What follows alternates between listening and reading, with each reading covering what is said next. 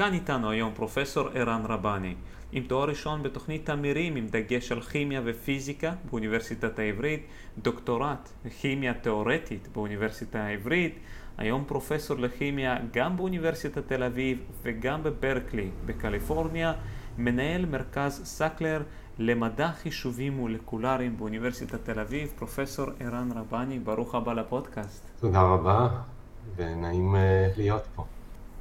העונג הוא כולו שלנו. אז תראה, ערן, קודם כל, לפני ש... ככה, אני אשמח להיכנס, גם יש פה מורכבות, נקרא לזה ככה, בתוך כל עניין הכימיה, הפיזיקה. בכללי התחום העיסוק שלכם הוא כל כך ספציפי ומדויק שהסתכלתי קצת על העיסוק במעבדה שלכם. ואני הייתי שמח אם תוכל להסביר לנו בפשטות ככה, כי ראיתי אתם עוסקים בכל כך הרבה תחומים, כשאני אומר מעבדה אני אפילו אומר מעבדות, אתה יודע, יש גם בקליפורניה, גם כאן בתל אביב, מה בדיוק אתם עוסקים שם, הבנתי, עם הננו, ננו חומרים או בגודל הננו, אני אשמח לשמוע ממך. אז תראה, אה, אני קודם כל אה, כימאי תיאורטי, ובתור כימאי תיאורטי, המעבדה שאני מחזיק היא מעבדה חישובית. אין לי ממש מעבדה, מה שנקרא מעבדה בכימיה רטובה, אלא את הניסיונות, quote unquote, שאנחנו עושים, אנחנו עושים על המחשב.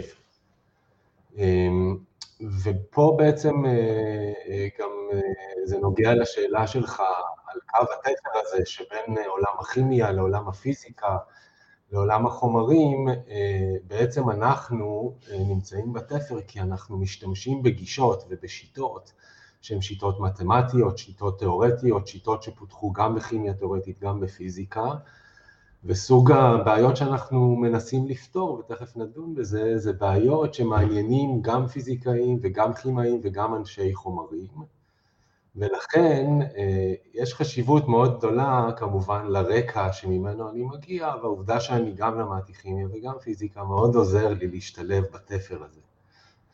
בכלל, מולטי דיסציפלינריות באולם המדע היום זה דבר אה, הולך וגדל, אה, ואני זוכר שהייתי, כשהייתי סגן נשיא למחקר ופיתוח באוניברסיטת תל אביב, אה, והתעסקתי בגיוס אנשי סגל צעירים, האנשים הכי מלהיבים היו אלה שבאו מרקעים מעורבים, תואר בהנדסה עם איזה משהו ברפואה, אתה יודע, ודברים שלא בהכרח משתלבים, פסיכולוגיה עם ביולוגיה, היום זה מאוד passion. מדעי המוח. יש, יש כאילו איזה סוג של קשר בין ה... זה כאילו אם הם מחפשים את הקשר נקרא לזה הביולוגי והתודעה בפן הפסיכולוגי, אבל אתה רואה את המגמתיות הזאת של מולטי דיסציפלינריות אצל סטודנטים ובכללי אה, תחת המסגרת, תחת קורת קרקע אקדמית, משהו שהולך ומתרחב יותר היום? כן, אני, אני גם מקווה, תראה, כל הדיסציפלינות השונות זה משהו די היסטורי, כימיה, פיזיקה, מתמטיקה, ביולוגיה. אלה מקצועות בסיסיים שהחלוקה ביניהם היא חלוקה די עתיקה, עתיקת יומין.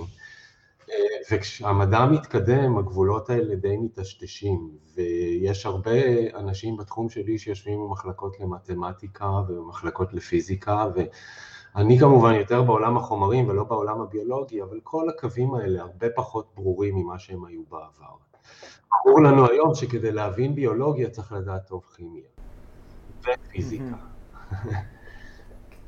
אז כן, אז קודם כל זה, זה מדהים אותי, כי אני חושב שיש לזה גם את מן הסתם האלמנט של ההתקדמות והשיפור של הטכנולוגיה, שגם מאפשר לנו בהישג יד להגיע ל, ל, ל, למדע גם הגבוה ביותר בכל התחומים השונים, מה שהיה אז, בו, נקרא לזה מקוטלג, לדוגמה ביולוגיה.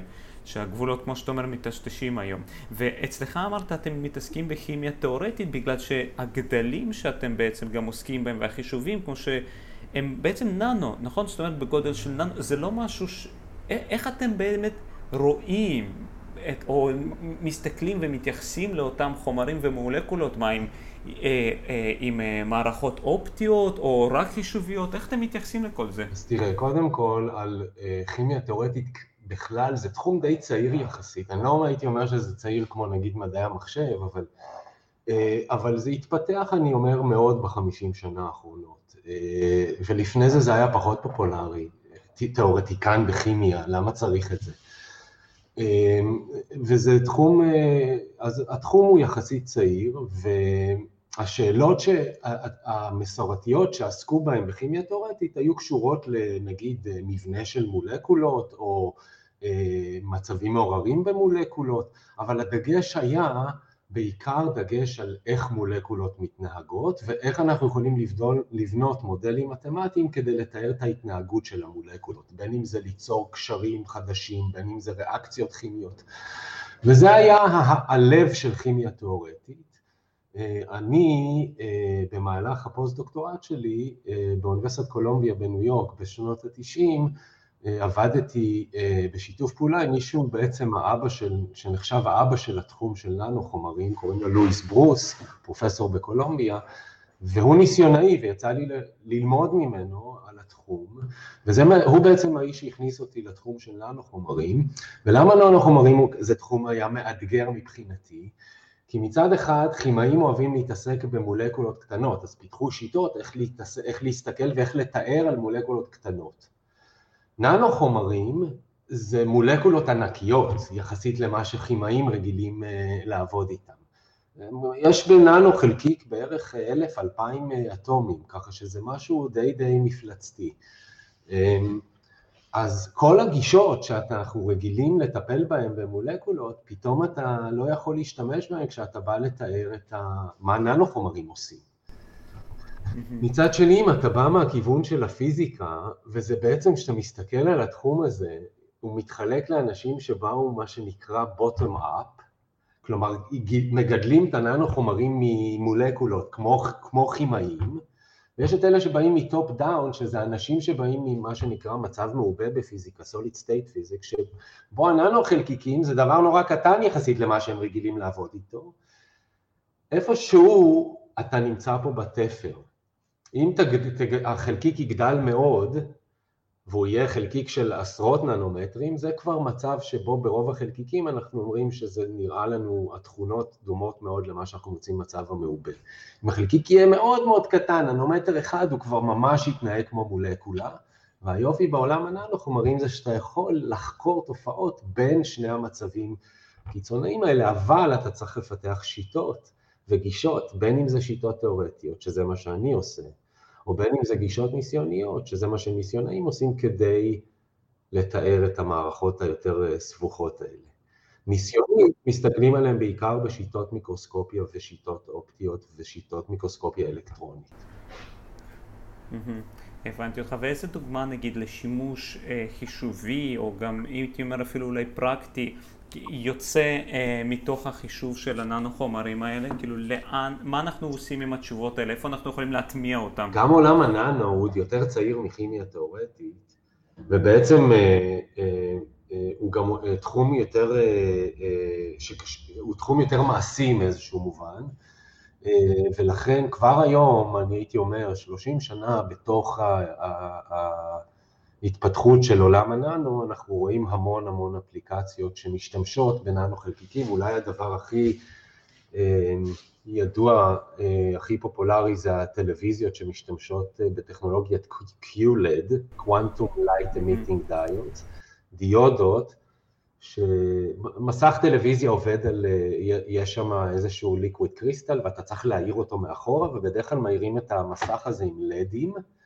וככל שהלדים יותר אה, טובים, יותר בהירים, אה, אתה מקבל איכות יותר ברורה בטלוויזיה של הפיקסלים, וסמסונג פיתחה טכנולוגיה שמבוססת על קוונטום דוט, שסינתזו אותם בברקלי, ואותו לואיס ברוס הוא בעצם הראשון שהראה איך להכין כאלה חומרים, אה, בתור הדיודות שמאירות את המסך. אז זה תחום מאוד מאוד אפליקטיבי, ואם אני שואל אה, אה, איזה שאלות, לדוגמה, אני בתחום שלי אה, חוקר, אז לדוגמה, מה הם, איך אפשר לקחת ננו חלקיק ולהפוך אותו לדיודה כזאת, לדוגמה.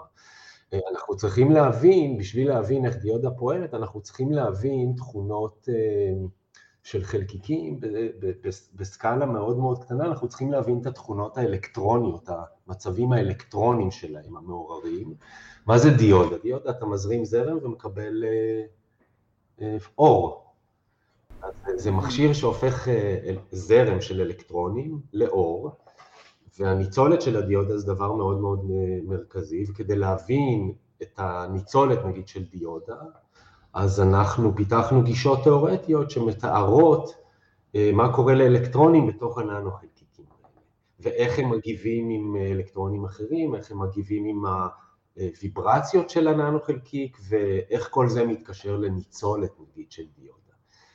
עבדנו על תאים סולאריים בהיבט הפוך, תא סולארי זה בדיוק ההפך מדיודה, בתא סולארי נכון, שהוא רוצה לקבל זרם. אתה יכול להבין שיש קשר בין דיודה ותא סולארי, ש... ואנחנו עבדנו על איך אנחנו יכולים לפתח תאים סולאריים מבחינה תיאורטית, אבל יש גם ניסיונות שעושים, שבהם אנחנו יכולים להגדיל את הניצולת על ידי הבנה יותר טובה של התהליכים הפיזיקליים שקורים אחרי שה... חלקיקים בונים אור. כן, זה כאילו, אם, אם זה, שמתי לב שבהרבה חישובים מהמודל הזה, שבהם יותר, יותר קל למדוד או להעריך או לחשב באופן מדויק את, דווקא את ה... אה, ליצור פליטה, לדוגמה של אור, מה שקורה בטלוויזיה, שאנחנו רואים ב-QLED שזה כל כך מדויק, שכאשר אם אנחנו מסתכלים על הפעולה שהיא הופכית, שבה אנחנו מקבלים אור כדי להזרים אלקטרונים, אז הניצול הוא לא, הוא לא, הוא לא ניצול אידיאלי, נכון? בחלוכות סולאריים. זה, זה בשני התהליכים זה ככה. יש uh, ניצולת מקסימלית uh, שאפשר להגיע משיקולים, זה בדרך כלל משיקולים תרמודינמיים, וגם um, בדיודה יש ניצולת. מקסימלית שאפשר להגיע אליה, וגם ב... בתאים סולאריים, ואנחנו, ואנחנו עבדנו על קונספטים איך אפשר להגיע לניצולת יותר גבוהה מהניצולת המקסימלית התיאורטית. זאת אומרת, על ידי בניית תאים סולאריים שעובדים בשיטות אחרות. אז אה, אתה, ברמה הזאת אתה מנסה, אתה, אתה מנסה להבין איך התאים הסולאריים עובדים היום, ואתה מנסה להיות אה, דמיוני ולנסות להכניס תהליכים שיכולים לשפר את הניצולת של התאים, זה נכון גם לגבי דיודות, ואלה השאלות שאנחנו עבדנו אותן יותר במובן של להבין את התהליכים המאוד בסיסיים שקורים שם, בערעור, בפליטה, כדי לדעת איך אפשר לשלוט עליהם ואיך אפשר לגרום להם להיות יותר. כמה בתוך זה יש חישובים קוונטיים? כי ההתעסקות עם האלקטרונים זה נשמע שזה גם בממדים זה ותקשורות שהן אה, לא רק תלויות בחומר עצמו, אבל כאילו, יש פה איזו דינמיקה קוונטית שאנחנו מנסים למדוד? נגעת בנקודה שרציתי להגיע אליה, וזה אחד מה-challenges הכי גדולים בעולם, וזה העובדה שהחלקיקים האלה הם נורא קטנים, שפתאום אתה מתחיל לגלות שיש אפקטים קוונטיים אה, שנהיים מרכזיים, ובעצם אתה צריך להשתמש במכניקה הקוונטית, וזה מה שאנחנו עושים, כדי לתאר את כל התהליכים האלה שאמרתי, ויש אפקטים קוונטיים, והיום דרך אגב, האפקטים הקוונטיים שיש בחלקיקים האלה הם אפקטים די פשוטים להבין, ברטרוספקט. 30 שנה של כן. אנחנו היום, אה, העולם הזה של אה, חומרים קוונטיים, זה עולם מרתק בפני עצמו, וזה איך אנחנו מנצלים תחום, אפקטים קוונטיים שקיימים בחומרים, בין אם זה אה, אפקטים טופולוגיים, אפקטים של התהפכות, אפקטים נוספים, איך אנחנו מנצלים את זה כדי ליצור התקנים חדשים ש... ויעילים יותר וכולי, לכל מיני אפליקציות, לא רק ל... אפליקציות לא. אבל החלקים שאני עובד עליהם בהחלט הם קוונטיים ואנחנו משתמשים במשוואת שרדינגר ופותרים אותה ולכן זה מאוד מאוד קשה, זו בעיה מאוד מאוד uh, סבוכה.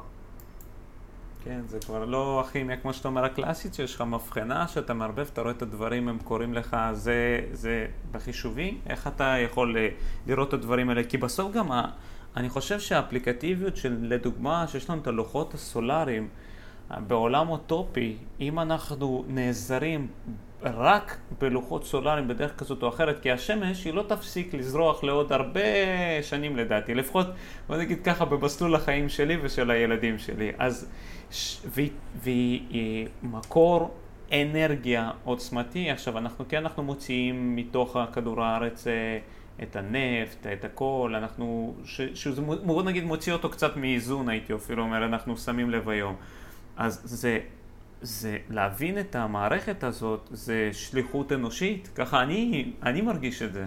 תראה, השמש זה המקור האנרגיה הכי גדול שיש, אה, ואם אני זוכר נכון את המספרים, אה, מספיק לנו לאסוף פרקציה מאוד קטנה מהאנרגיה שפוגעת על פני שטח כדור הארץ כדי להניע את, ה, את כל צרכי האנרגיה על כדור הארץ. הבעיה היא כמובן הגדולה ביותר עם אנרגיית השמש, זה שהשמש אה, אה, עולה, זורחת ושוקעת ונעלמת, ואת האנרגיה אתה לא בהכרח צריך כשהשמש אה, דולקת. ואז אז יש שני challenges, challenge אחד שאני חושב שדי התקדמו בשנים האחרונות ואני בטוח שיהיו התקדמויות מאוד גדולות, זה איך להזיל את הפאנלים הסולאריים כדי להפוך את זה ליותר זול ויותר זול ויותר זול, אבל היום, כבר היום, האנרגיה הסולארית, במיוחד במחירי הנפט שיש היום, היא די תחרותית. אה, הבעיה השנייה הגדולה ביותר זה כמובן איך לאגור את האנרגיה הזאת כדי שתוכל להשתמש, להשתמש בה מתי שאתה רוצה, והגישות הכי נפוצות היום לאגירת האנרגיה הזאת זה בטריות, ובטריות יש להן הרבה הרבה מאוד מגבלות, משקל, אה, ייצור, מחזור, אה, וכמובן זמן חיים, ו... אז אגירת אנרגיית שמש זה בעיה שאם יהיה לה פתרון יעיל וטוב, בעצם בשנים, בכל השנים האלה, מהמשבר הגדול של שנות ה-70 ועד היום, אה, עם הפסקות גדולות, אבל אה, היום, בעשר שנים האחרונות יש מאמץ אדיר בעולם מבחינת ממשלות שתומכות ונותנות כספים למחקר בתחומים האלה. אחד מהדרכים שחושבים לאגור אנרגיית שמש זה כמובן אה, לפצל מים. מים, אם אתה לוקח מים ומפצל אותם למימן וחמצן, מימן זה דלק, וכמובן כשאתה שורף מימן הוא הופך למים, אז זו מערכת שנקראת אה, מתחדשת. ומה שהרעיון הוא זה לקחת אנרגיית שמש ולפצל את המימן, ואנחנו יודעים לעשות את זה, אנחנו יודעים לעשות את זה באלקטרוליזה, אנחנו יודעים לקחת אנרגיית שמש, לטעון בטריה ועם בטריה, כמו שעשית בבית בניסיונות זה, לפרק, אה, לבעבע מימן, אנחנו יודעים לעשות את זה, זה יקר לעשות את זה ככה. ותהליכים ישירים של פיצול מים גם כן מאוד יקרים, ככה שאולי בעתיד נמצא, אולי ננו-טכנולוגיה תאפשר לנו בעתיד אה, למצוא אה, אה, מערכות שבהן התהליך הזה יהיה יותר יעיל. יש שם עיבודים גדולים, אנחנו יודעים למה, יש לנו סכמות איך לשפר את זה, אבל אנחנו לא מצליחים מעתיד. כן, כי לפעמים יכול להיות יש עוד גורמים נוספים שנלמדים כמובן בדרך, כי הכל בהתחלה זה כביכול יקר. וכמו שאני, כמו שאני מבין, אם אני, אם אני מבין נכון, כל הטכנולוגיה של הבטריות הקיימות היום היא טכנולוגיה שהיא לא כל כך פרצה דרך, בש... כאילו היא לא השתנתה כל כך בשנים האחרונות, נכון? תראה, עברו, אה, אה, הבטריה עובדת על אותו עיקרון. העיקרון הבסיסי לא השתנה, זה תאים אלקטרוכימיים ואין שם שאלה. ו... שאלות של, אה, אה, של אה, יציבות, פריקה וטעינה, אלה שאלות שעדיין קיימות. יש שיפורים מאוד גדולים, בייחוד אם אני לא מומחה, אבל בייחוד בשנים האחרונות עם, הפיתוח, עם, עם הצורך בפיתוח בטריות יותר יעילות בגלל עולם הרכבים. עשו שם עבודה לא רעה, ואני חושב שהיום משתמשים בטריות שנקראות solid state batteries, שכנראה זמן הטעינה שלהם יותר טוב והמשקל אה, אה, שלהם יותר נמוך. הייתי שמח לשאול אותך, ערן, אם זה בסדר, תחת הנושא הזה, אני, מס... אני לא מצליח לסגור את הפינה של איך הסוללה בעצם עובדת. אם אני לא, זה הרי זה לא כמו מכלית מים שאתה ממלא אותה במים, כאילו החשמל, הת... הת... חשמל זה לא מים, אבל המטען, כאילו, שאנחנו מטעינים את הסוללה, איך, איך הוא נשאר בפנים? איך כאילו סוללה היא יותר טעונה? איך, איך זה לא יוצא, איך זה לא בורח, הדברים האלה? בטריה בנויה מתא, שני תאים אלקטרוכימיים, שני חצאי תא אלקטרוכימי, שבכל אחד מהחצאי תא מתרחשת ריאקציה כימית אחרת, אחד מהם זה חיזור והשני זה חמצון, ובעצם כשאתה לא סוגר את המעגל, כל הנוזל הזה בתוך הבטריה זה נוזל שיש בו את המגיבים, לפני שהם עברו את התהליך הכימי, וברגע שאתה נותן לזרם לזרום, אתה סוגר מעגל ואתה נותן לריאקציה לצאת לפועל, וריאקציה זה מקור אנרגיה. אז אתה בעצם הופך, אם אתה רוצה, את המקור אנרגיה בריאקציה הזאת, הריאקציה היא ריאקציית העברת מטען, שבו אתה בעצם משתמש בריאקציה הכימית כמקור אנרגיה, כמקור להעברת מטען, וככה אתה יוצר את החשמל. ויש לנו מבודד בין שני החומרים. יש שני חצאי תא ויש ממברנה, צריך בדרך כלל, צריך מלח שיזרום בין שני חצאי התא, אז בדרך כלל שמים ממברנה, כן. ואם אנחנו, אם אנחנו, לאן אנחנו מזרימים בעצם את החשמל כשאנחנו טוענים סוללה?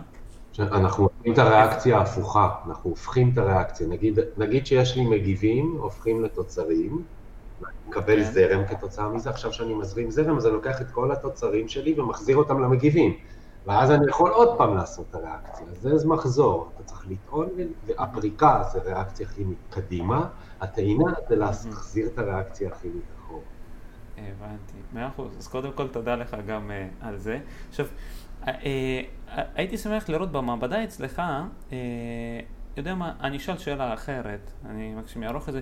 אז הייתי שמח עכשיו לדעת באופן כללי אצלך, ערן, אה, במסלול החיים שלך, היום אנחנו מדברים על כל ה... על, על הכימיה, על הננו חומרים, אבל אתה בתור, בוא נגיד אפילו אם אני קופץ איתך אחורה, אולי לבית ספר, אולי לסטודנט, איך אתה מצאת את עצמך פה? אתה מלכתחילה היה לך חיבור לזה, או שדרך החיים הובילה אותך לאן שאתה היום? תראה, אה, אני, אני לא בטוח שאני אפתיע אותך אם אני אגיד לך שלא אהבתי את בית ספר והייתי תלמיד אה, די בעייתי. אני בטוח שיש עוד פרופסורים שעברו מחזור כמו שלי, אני הייתי גם בדי הרבה בתי ספר שונים.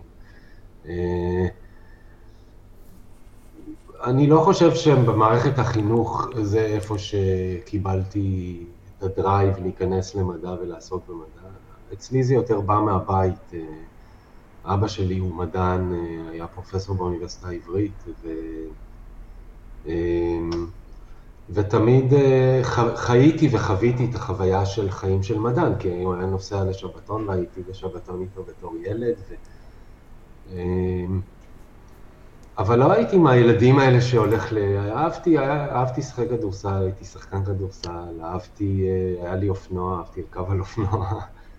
אה, אלה הדברים שעניינו אותי בתור נער מתבגר ובתור ילד, אבל תמיד הייתי חזק בצד הריאלי, ותמיד אה, תמיד נמשכתי עם מתמטיקה ופיזיקה, גם כשבית ספר לא ממש אה, נהניתי בו בצורה יוצאת דופן.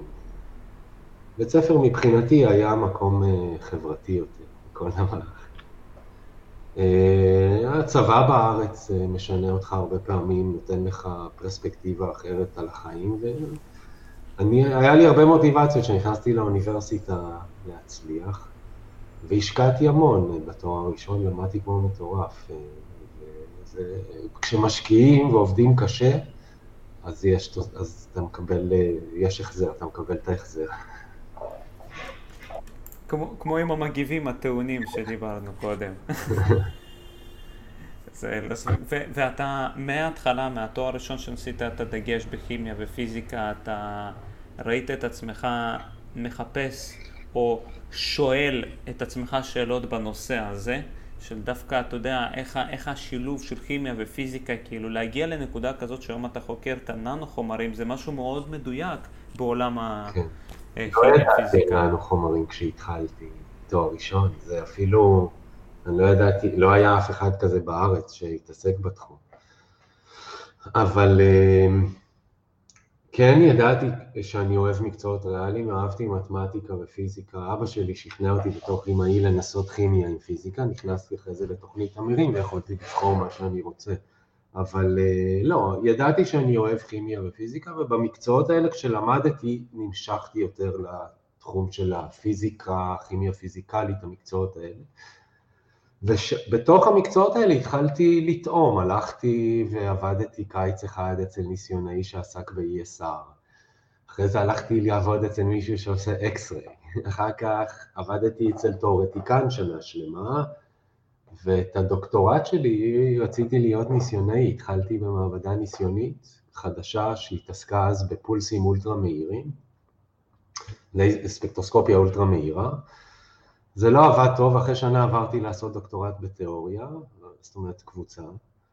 אה, חיפשתי את עצמי, אבל אה, קיבלתי עצה בזמנו, בגלל שאבא שלי היה פרופסור במחלקה שעשיתי בדוקטורט, אז הכרתי את הפרופסורים שם, אז לא היה לי את הפחד לגשת אליהם ולשאול את עצתם, ואחד מהחברים הכי טובים שלי, אבינועם בן שאול, הוא עדיין פרופסור בעברית, אמר לי, ערן, אל תחשוב על מה שיהיה, תחשוב מה אתה אוהב ומה אתה נהנה ממנו.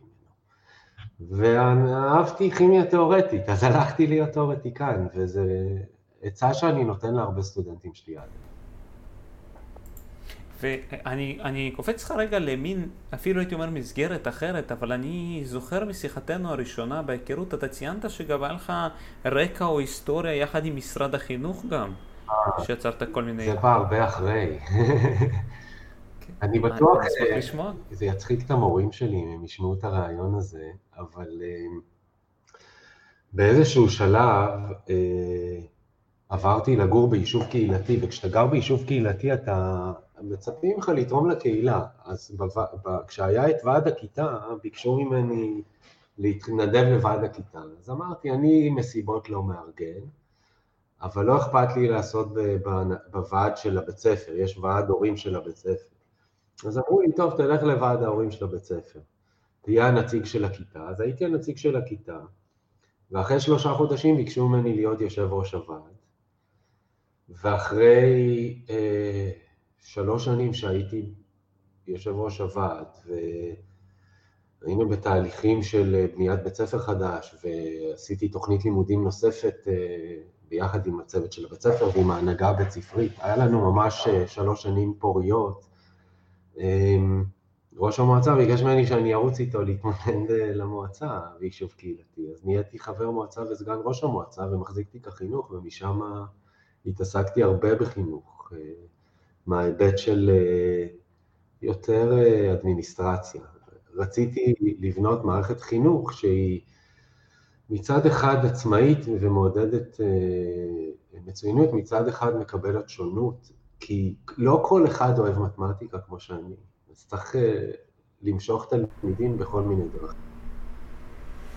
כן, ואתה רואה ביכולת שלך להשפיע על מערכת החינוך, שהיה לך אז, להטמיע את מה שהיה לפני שנים שבדיוק הפרופסור ייעץ לך, של, ת, ת, כמו שאמרת, לקבל את השונות, ללכת עם מה, שה, מה שהאינדיבידואל אוהב, איכשהו לחזק את הפרמטר הזה? כן, אני, תראה, אני, אני מאמין שאי אפשר להכריח מישהו צריך אה, לגרות.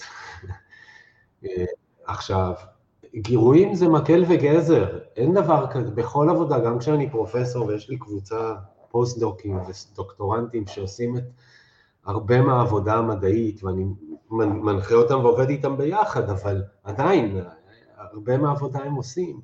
הרבה מהעבודה שלי היא עדיין עבודה שחורה, תמיד היא קיימת. ו... אז זה מקל וגזר, אבל אם אין את הגזר, המקל לא יעזור. נכון. אני, אתה יודע, גם מעוד מתארחים שהיו אצלנו כאן בפודקאסט, ששאלתי בכללי על המורים שהשפיעו במהלך חייהם, אז היו דוגמאות שאומרים, לא ידעתי לדוגמה שאני אוהב ביולוגיה, אבל המורה לביולוגיה העביר את השיעור בכל כך התלהבות, שהתחלתי לאהוב ביולוגיה. אז אנחנו באמת רואים כאן, כמו שאתה אמרת, לגרות את הקו המחשבה, שאני חושב שטבע האדם, בסופו של דבר, במקור שלו, האדם הוא אוהב לדעת, הוא אוהב ללמוד, הוא אוהב לספוג את כל הסביבה. אבל כמו שלפעמים יש מסגרות שלצערי קצת מונעות, עוצרות או מכתיבות קצב כללי שיוצר אצל אינדיבידואל דווקא תחושה של שוני שהיא לא בהכרח חיובית, אבל ללא ספק אה, כל אחד יש בו גרעין של, יש כל כך הרבה, כל כך הרבה אינפורמציה וכל כך הרבה דברים לדעת. שאני חושב שכל אחד יכול למצוא את מקומו, גם אם זה בידע האקדמי הגבוה ביותר, וגם אם זה פריצות דרך כאלה או אחרות בראייה של העולם שלנו. אז אין ספק שדמותו של המורה איפשהו היא, במסגרת העברת הידע לתת דוגמה אנושית בצורה כזאת או אחרת. אני מסכים לחלוטין עם כל מה שאמרת. זה... אה, ואני חושב שמערכת החינוך כן מנסה ללכת בכיוונים כאלה. אה, אני חושב אבל שיש לה מגבלות מאוד מאוד גדולות, באיך שהיא מאורגנת, שזה מאוד מאוד קשה לעשות שינויים מהותיים. אני, אני יכול גם להגיד לך, אני יותר מעריך לדוגמה את מערכת החינוך בארץ מאשר מערכת החינוך האמריקאית. המערכת החינוך האמריקאית היא מאוד מאוד טובה בהיבטים מסוימים, הרבה יותר טובה מהישראלית בהיבטים מסוימים, אבל בהרבה היבטים אמ, היא לא תומכת כמו המערכת הישראלית. מה שאני אוהב במערכת הישראלית זה שאם הסטודנט רוצה, הוא מקבל את התמיכה, גם אם הוא לא יכול, גם אם יש לו אה, קשיים הוא מקבל את התמיכה. ופה המערכת האמריקאית בנויה למצוינים, שרק המצוינים יצליחו. צריך להגיע יותר ויותר לשכבות נוספות שיכולים להיחשף לדברים שכן יעניינו בכל מיני היבטים, וקשה לי לראות את זה קורה באיך שמערכת החינוך הישראלית בנויה. קורה מהר מספיק.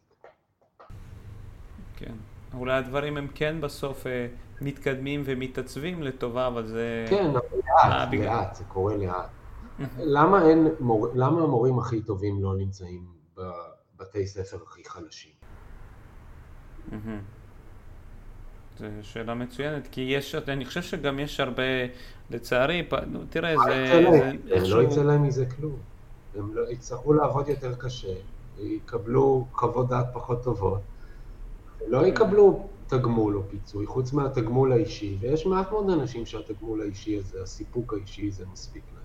הדור, גם אני רואה את זה, אנחנו לא הדור של בן גוריון, אפילו הדור שלי מסתכל על כמה אנחנו מרוויחים, לא רק מה אנחנו עושים. זה דבר חשוב, וצריך לדעת לבנות מערכת מתגמלת. כן, בהחלט, בהחלט. עכשיו, רציתי לשאול אותך אם אנחנו כבר נגענו בנושא הזה, אתה, חוץ מאותו פרופסור שציינת, הייתי שמח לשמוע בכללי מהניסיון שלך, מה, מה, מהפגישות שלך עם כל המורים שהיו לך בדרך. אני והייתי אפילו גם רוצה לדעת אם היו כאלה שאתה זוכר אותם מתקופת אפילו היסודי וחטיבה, אם יש, ישנם שמות ש, שהשפיעו עליך בצורה כזאת או אחרת מבחינת המורים. תראה, מהיסודי ומהחטיבה אני זוכר הרבה מהשמות של המורים שלי. אבל כמו שאני אמרתי לך, לימודים לא היו במרכז העניינים שלי, ולכן ההשפעה שלהם עליי הייתה יותר קטנה. היה מורה אחד שכן אה, השפיע עליי, לא בגלל שהוא לימד אותי, אלא בגלל האישיות שלו. זה היה המנהל שלי בבית ספר האחרון שהייתי בו, בבית חינוך בירושלים, שקראו לו גדעון שטחל. אותו אני זוכר לטובה, הוא הבין אותי. והוא הבין הרבה תלמידים אחרים, אני חושב שהוא בנה בית ספר אה, מפואר אה, אינטגרטיבי שמאוד, אה, שאני מאוד, מאוד אהבתי, יחסית. גם שאפשר לאהוב בית ספר, אני אהבתי אותו. זה עוד לא שמעתי שהמנהל והתלמיד היה חיבור שהוא נזכר ככה לטווח שזה... שכמו שאמרת, אתה יודע, שאמרת, ציינת קודם, שבגלל שאבא שלך היה פרופסור, או פרופסור שם, אתה, שאתה הכרת את הפרופסורים אה, באקדמיה שלמדת, אז לא, לא חששת להגיע. ואני תוהה לעצמי, תראה, חוץ מ, אתה יודע, העניין של המעמד שהוא הפרופסור, למה באמת יש את החשש הזה, למה אמור להיות אותו? זה סך הכל, זה, זה הדוגמה כרגע מולך, הדוגמה האישית של מי שמעביר לך את החומר, מי שמעביר לך את הידע, זה המקור לדעתי האנושי הקיים הפיזי. אתה לא יכול לשאול את הספר שאלות, אז יש לך את הבן אדם. לא יודע למה, זה היסטורית, הרי פרופסורים היו, הלכו עם עניבה, היו אנשים מכובדים.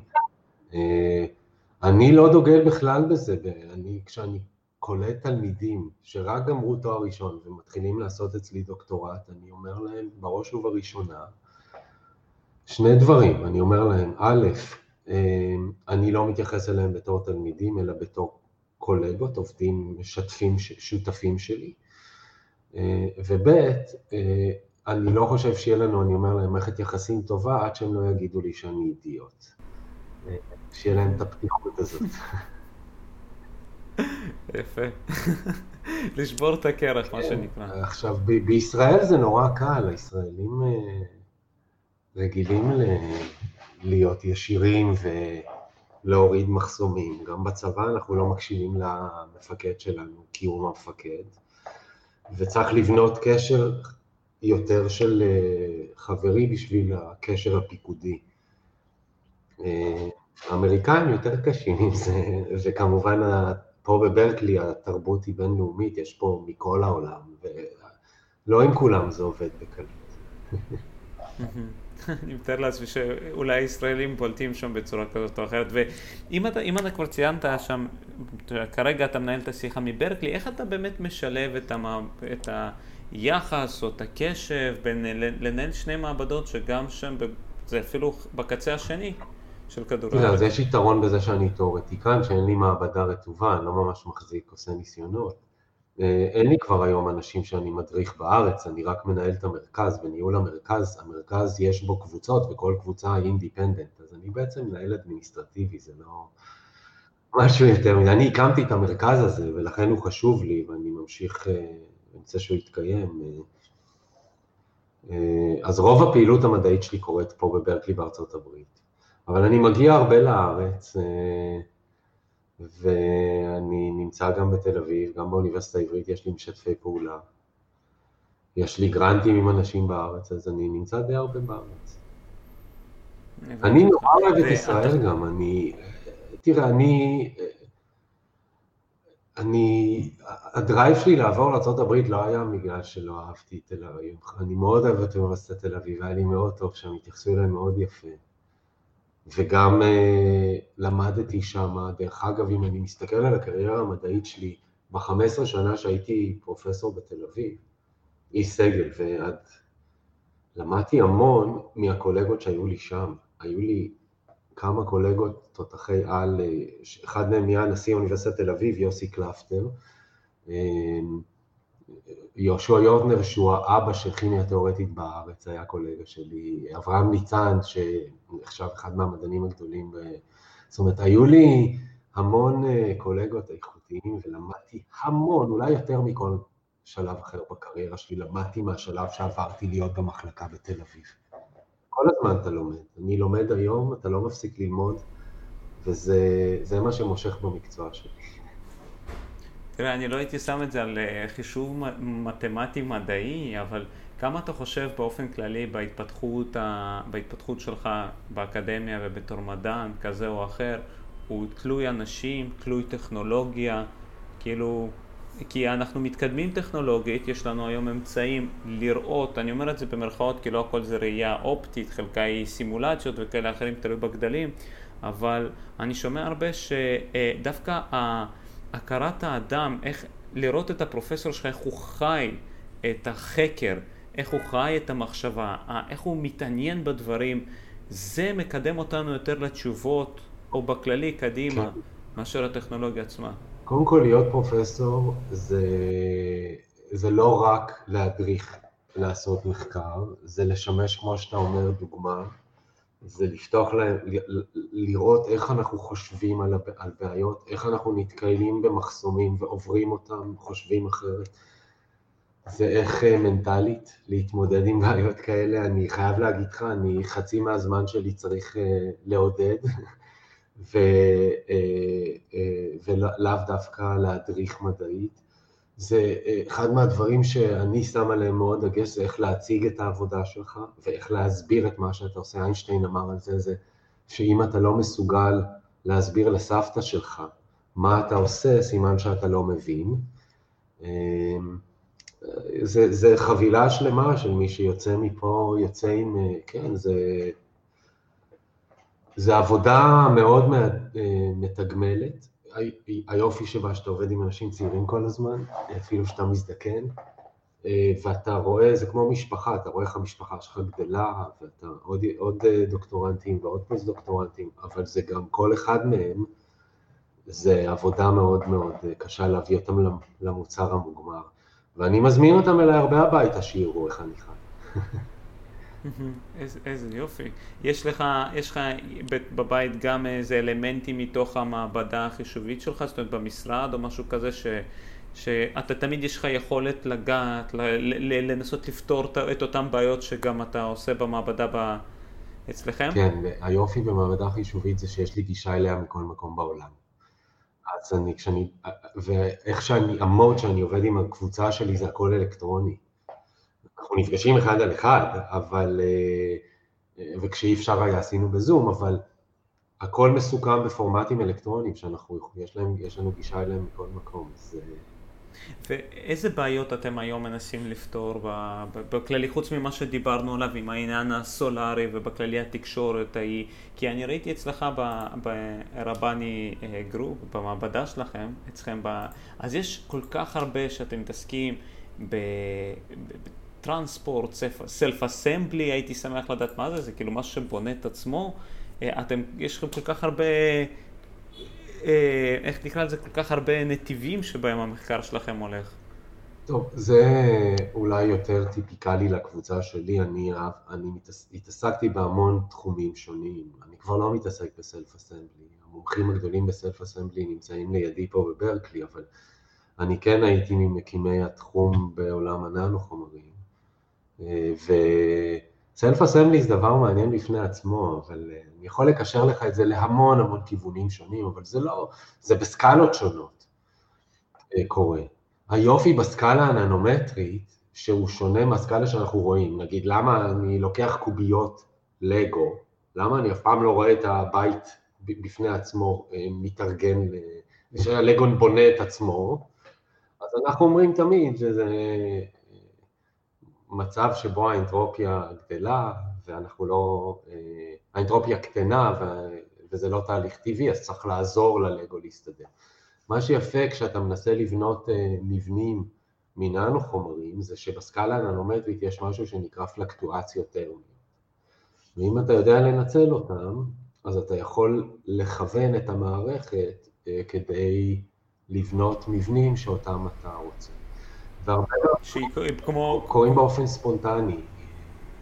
וואו. כאילו ממש כמו בחומרים ביולוגיים שכאילו הוא... אתה רק יוצר לו מין, מה, מין מרחב מתאים לזה שהם כבר נעים ונבנים. סלף אסמבלי זה בדיוק, זה קורה גם במערכות ביולוגיות, אה, וזה אותה סקאלה במערכות הביולוגיות, ככה שהמודלים שאנחנו בנינו לתאר סלף אסמבלי שאיננו חומרים עובדים גם במערכות ביולוגיות. זאת אומרת, זה יכול להיות מוטמע גם בצורה כזאת או אחרת בתחום של רפואה, שבהם זה מעודד, אה, לשם דוגמה, שברים או כל מיני דברים כאלה כדי... תלוי באיזה סקאלה, אני אומר עוד פעם, אנחנו התעסקנו בסקאלה שהדברים החשובים הם אה, פלקטציות טרמיות, הם, הם, הם, הם, גודל חשוב.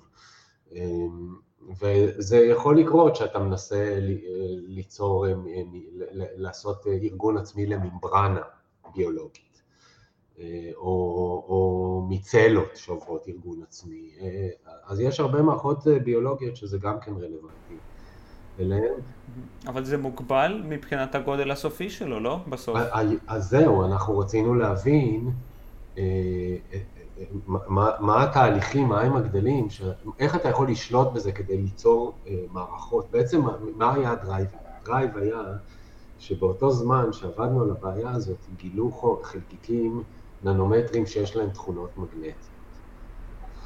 עכשיו, בזמנו, כשאנחנו עבדנו על התחום הזה, ה solid, ה drive שהיה לך במחשב היה מבוסס על חומרים מגנטיים. היום אתה עובד גם כן עם חומרים מגנטיים, אבל זה solid state drive, זה כבר לא drive מכני. Mm-hmm. עכשיו, האזורים שבו אתה אה, שומר, אה, אה, בזיכרון של ה drive, שומר את האינפורמציה, זה אזורים מגנטיים שהגודל שלהם הוא בערך מיקרון. מיקרון על מיקרון, זה מיקרומטר על מיקרומטר, שזה אלף ננומטר על אלף ננומטר. אז אתה, כמה אתה יכול לדחוס זיכרון? אתה לא יכול לדחוס הרבה, כי אתה מוגבל מהגודל של כל אזור מגנטי. אבל אם האזור המגנטי היה בגודל של עשרה ננומטר במקום מיקרון, זה פי מאה יותר קטן, בדו-מימד זה פי עשרת אלפים יותר אינפורמציה אתה יכול לדחוס. אנשים התחילו לבנות אה, רעיונות איך אתה יכול לארגן ננו חלקיקים, חלקיקים כדוריים בגודל של עשרה ננומטר, לארגן אותם למבנה מסודר, ככה שיהיה לך מבנה מגנטי שתוכל לשים בזיכרון בסקאלה הרבה יותר קטנה. ואנחנו התחלנו לעבוד על, על להבין את הארגון העצמי הזה. כי אני תמיד תהיתי לעצמי, ה-USB וה-SSD, איך זה הגיוני שאתה כביכול, נגיד, שמרת זיכרון, לדוגמה סרט, שמת את ה-USB בצד, חזרת אליו אחרי שנתיים, ועדיין הסרט הזה הוא קיים, זה לא הסתדר לי הגיונית, זה כאילו, איך, אבל אתה אומר בסוף זה, זה פיזית, הוא מקודד פיזית, פשוט בגדלים הם ננומטרים כאלה ואחרים, בדיסקים הישנים זה גדלים מיקרונים, והוא כן, הוא מקודד פיזית, ככה שאתה יכול, זה, זה כמו, בוא נחשוב על, על מתג חשמל. כן. אתה מעלה את המתג ללמעלה כדי להדליק את האור, האם האור יכבה אי פעם? רק לא. כשיגמר החשמל. לא, לא, בשביל לכבות האור אתה צריך להוריד את המדג, זה כמו עם הדיסק, אתה מעביר אותו ממצב א' למצב ב', כדי להעביר אותו אתה צריך לגשת, אז כל עוד לא ניגשת, הוא יישאר במצב ששם. אתה יודע, זה, זה הזכיר לי, ראיתי איזה סרטון פעם, ש... אה, אני לא זוכר בדיוק באיזה מדינה, אבל מדינה מסוימת באירופה עשו בחירות, ואת הבחירות אה, עשו באופן אה, אלקטרוני, קודדו אותם. וגם היה להם את הבקאפ והכל, ואחרי שעברו על כל הבחירות, ראו שפתאום באופן חריג אחת המתמודדות היה לה באיזה אלף, בכמות מוגזמת יותר בוחרים. זאת אומרת, אמרו, מה, אולי יש פה איזה משהו פייק, אז בדקו את הגיבוי וראו שהכל בסדר. עכשיו, מה מתוך כל הדבר הזה גילו? גילו שביקום עצמו, תמיד יש, תמיד דרכנו הרי עוברים כל מיני חלקיקים, אה, אנרגיות, הכל, ויש איזה חלקיק ספציפי, אני לא זוכר את השם שלו במדויק, יש לו שם, נתנו לו שם, שפעם ב, באופן סטטיסטי, הוא פוגע פיזית בתוך המערכות האלה, והוא משנה את המתג הזה בנקודה מסוימת. אז שם באופן אישי הוא, הוא שינה את המתג אה, בסדר הקודים והעלה את כמות, ה, אה, את כמות המצביעים בנתונים בפי כמה וכמה. אז אני אומר, זה, זה, זה מדהים שגם אם אני שם את ה-USB שלי, נגיד ככה ביקום, אה, יכול להיות חלקיק שאני לא מרגיש, לא מזה, לא כלום, הוא בא, פוגע בדיוק באחד המתגים ומשנה לי שם את רצף הקודים. זה יכול לקרות. איזה, איזה קטע זה. אנחנו מסביבנו, אך, בכללי החלל וכל ה, מה, ש, מה שקורה סביבנו, זה מדהים כמה אנחנו בתור אדם, אם אנחנו מסתכלים גם על ספקטרום אה, גלי הראייה שלנו, השמיעה, כל התדרים שבהם אנחנו בעצם חיים וקיימים כביכול, הוא כל כך מינימלי בהקשר למה שמתרחש, שזה כל העולם הרחב של המדע שאנחנו חוקרים, שהוא אינסופי במונחים כאלה או אחרים, הוא עדיין רק חלק מזערי ביותר מהקיום, לא, איך להגיד, מכל היש, מכל הקיים. זה, אני מתאר לעצמי ש, שזה לא, במדע שלכם אמנם בקוונטי זה עדיין אה, עולם ומלואו שהוא לא בדיוק מוסבר לנו, שהוא לא בתוך, איך הייתי אומר, התקשורת שם היא לא, היא לא פיזית, היא לא בדיוק פיזית. זה, אותי זה מרתק לדעת, אני מתאר לעצמי, אני חייב למצוא פרופסור או מישהו ש, שחוקר את זה כדי לשאול, אה, אה, בלי סוף שאלות, אה, גם בתחום הקוונטי, כי זה, זה, זה נשמע מדע מטאפיזי. הבעיה, אחת הבעיות הגדולות בפיזיקה זה שאין לנו תיאוריה קוונטית מוכללת, שהיא רלטביסטית. איינשטיין עבד על הבעיה הזאת 20 שנה ולא הצליח לפתור אותה. אמ, אז אה, יש עוד הרבה challenges. למדענים הצעירים שיגיעו בדרך, יש עוד הרבה בעיות לא פתורות. היופי הוא, מצד אחד, תמיד אומרים, כל הבעיות הקלות כבר נפתרו, אז הבעיות יותר קשות, אבל האמת היא שאם אני מסתכל עליי כמדען, הבעיות שאני עבדתי עליהן בדוקטורט הרבה יותר קלות מהבעיות שהסטודנטים שלי היום עובדים אצלי בקבוצה. אז יש התקדמות, וזה אומר שגם למרות העובדה שהבעיות יותר מסובכות, אנחנו עדיין עושים התקדמות מאוד רצינית כל הזמן. וכמו שאנחנו רואים, תמיד יש אימפלימנטציה של אפילו הפתרונות הנקודתיים האלה על העולם היום. אנחנו רואים את זה בטלוויזיה QLED, כמו שאמרנו, בשיפור ה... רק סליחה, יש רמת גן, אז יש את המכוניות. אה, בטלוויזיה בקיולט, כמו שאמרנו, בשיפור של הסוללות, בחיי היום-יום שלנו, בהמרה של אנרגיה סולארית לחשמלית. בוודאי, אפילו הפנדמיק והמהירות שבה הצליחו לפתח אה, אה, חיסון.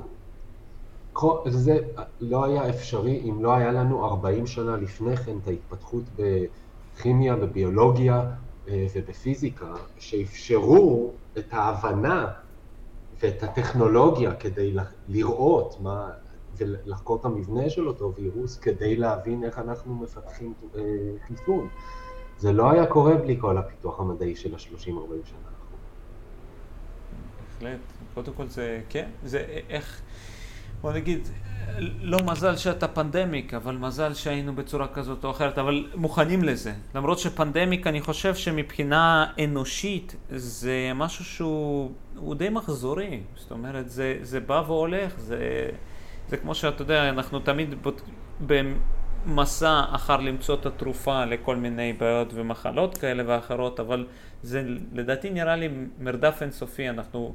לא שאני אגיד לא יכולים, אבל ליצור מערכת גוף שהיא אה, עובדת בשיתוף פעולה עם טכנולוגיה בצורה שאנחנו גם גוף בינארי, כזה סוג של על מוות, מרגיש לי כאילו זה קצת מוציא את, ה, את הצבע מחלק מהאלמנטים בחיים.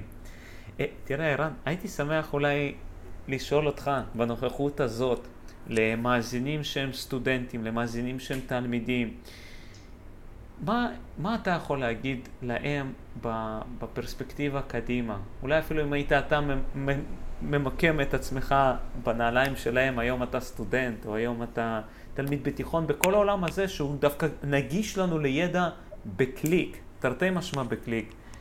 מה היית יכול לייעץ להם? אני חושב שהם אה, ברי מזל שאני הייתי צריך לבלות שעות בספרייה כדי למצוא משהו, והיינו הולכים על ה-chemical abstracts כדי לחפש איך מכינים חומר מסוים, והכל נמצא היום נגיש, אז צריך לנצל את זה אם הכל נגיש. זה אומר שהקיבולת שלנו צריכה לגדול, זה אומר שהיכולת שלנו לעשות אינטגרציות בין תחומים שונים צריכה לגדול, וזה רק יתרון מאוד גדול. מבחינתי צריך לנצל את זה, ביחד עם אה, הרעב להבין ולחקור ולגלות, חושב שאני רואה ברייט פיוטר לדור הצעיר ובסוג הבעיות שהם יצטרכו להתעסק איתם ובסוג השאלות. יש עוד אה, הרבה הרבה מאוד אה, לאן להתקדם. והייתי שמח לשאול אותך, אולי בתור, אתה יודע, אה, דרך לספיגת ידע ואולי אפילו התייחסות לכל האינסוף מידע שקיים סביבנו, אני לא יודע אם יש תשובה חד משמעית לזה, אבל האם יש משהו שהוא לדעתך קצת יותר נכון, או שזה משתנה בין בן אדם? אה, יש לנו היום אין סוף אה, מקורות מידע, ואנחנו יכולים לשלב מכל הדיסציפלינות השונות לאגור מידע, אבל איפה אנחנו נמצאים בין, אה, איפה אנחנו יותר נכון צריכים למקם את עצמנו, בין ללמוד קצת מכל דבר, לבין שלב מסוים לעצור ולהתמקד במשהו ספציפי? איך הסקאלה הזאת לדעתך מתנודדת אצלנו עכשיו? אני חושב שאם אתה נכנס למערכת ההשכלה הגבוהה, בין אם זה בארץ או בחו"ל, המערכת הזאת תכוון אותך להתמקד, כי היא ככה בנויה. אז זה דווקא, אני לא הייתי אומר שזה רע מצד שני, זה, זה דווקא קצת עוזר מצד זה. יש פלקסיביליות, יש תוכניות רב-תחומיות היום, אבל עדיין, אני חושב שצריך מתכוון, וכמו שאתה אומר, זה לא מספיק לדעת על הקצה. אתה, אם אתה יודע דברים על הקצה, אז אתה תעשה דברים בקצה. אתה צריך לדעת גם לעומק, וזה, היופי בזה שאתה תואם מהרבה טעימות, זה שאתה יכול לבוא יותר מושכל, עם החלטות יותר מושכלות, כדי לדעת לאיזה כיוון אתה רוצה להיכנס לעומק. אבל אני חושב שהבלנס הוא הדבר הנכון. אז ככה, אז לקראת הסוף, ערן, דרך אגב, אני גם זוכר שמהשיחה הראשונה שלנו יצא לי ככה לראות בקצה של העין אצלך את האופניים, ואז אתה ציינת בהתחלה שהיית אוהב את האופנוע, אז אני מאמין שגם החיבור של הידע האקדמי וההתקדמות האישית ובין הפנאי הוא משהו שגם, כמו שאמרת קודם, הבלנס הוא איפשהו הכרחי, כי אתה מדבר כאן על היסטוריה, על דברים, על דור אחר, ואני חייב לציין בפן האישי, אני מרגיש שאני מדבר עם מישהו ש, שרמת האנרגיה, אנרגיית החיים, הייתי אומר את זה, אני לא יודע אם זה משהו מדעי, כן? אבל שנינו מבינים על מה נדבר, היא, היא, היא חיה והיא בועטת והיא, והיא, מהירה, זאת אומרת, היא באמת משפיעה, כמו שאמרת, שאתה מנסה להעביר את זה לילדים ותקראו לי מה זה... אני אגיד לך, אני לפעמים נותן להגיד, אני עדיין בנשמה שלי בן שש, ואני תמיד רוצה להישאר ככה. אמנם אני מתבגר, גודל, מחכים, אבל זה, אני קודם כל חייב לציין שזה מה שאני מרגיש, ואני מודה לך מאוד אה, גם על ההשראה, גם על הידע, על האינפורמציה, ובוודאי על זה שנתת כבוד והערכה והשתתפת איתנו כאן אה, בפודקאסט. אה, אז תודה רבה לך. ו... תודה רבה, היה עונג, ואני מקווה שהמאזינים גם כן ייהנו מהשיחה. אני בטוח. אני חושב שאי אפשר להתעלם מה... מה... איך אני אגיד זה? מהזכות שיש לנו לשמוע את הדברים שיש לך להגיד. תודה רבה.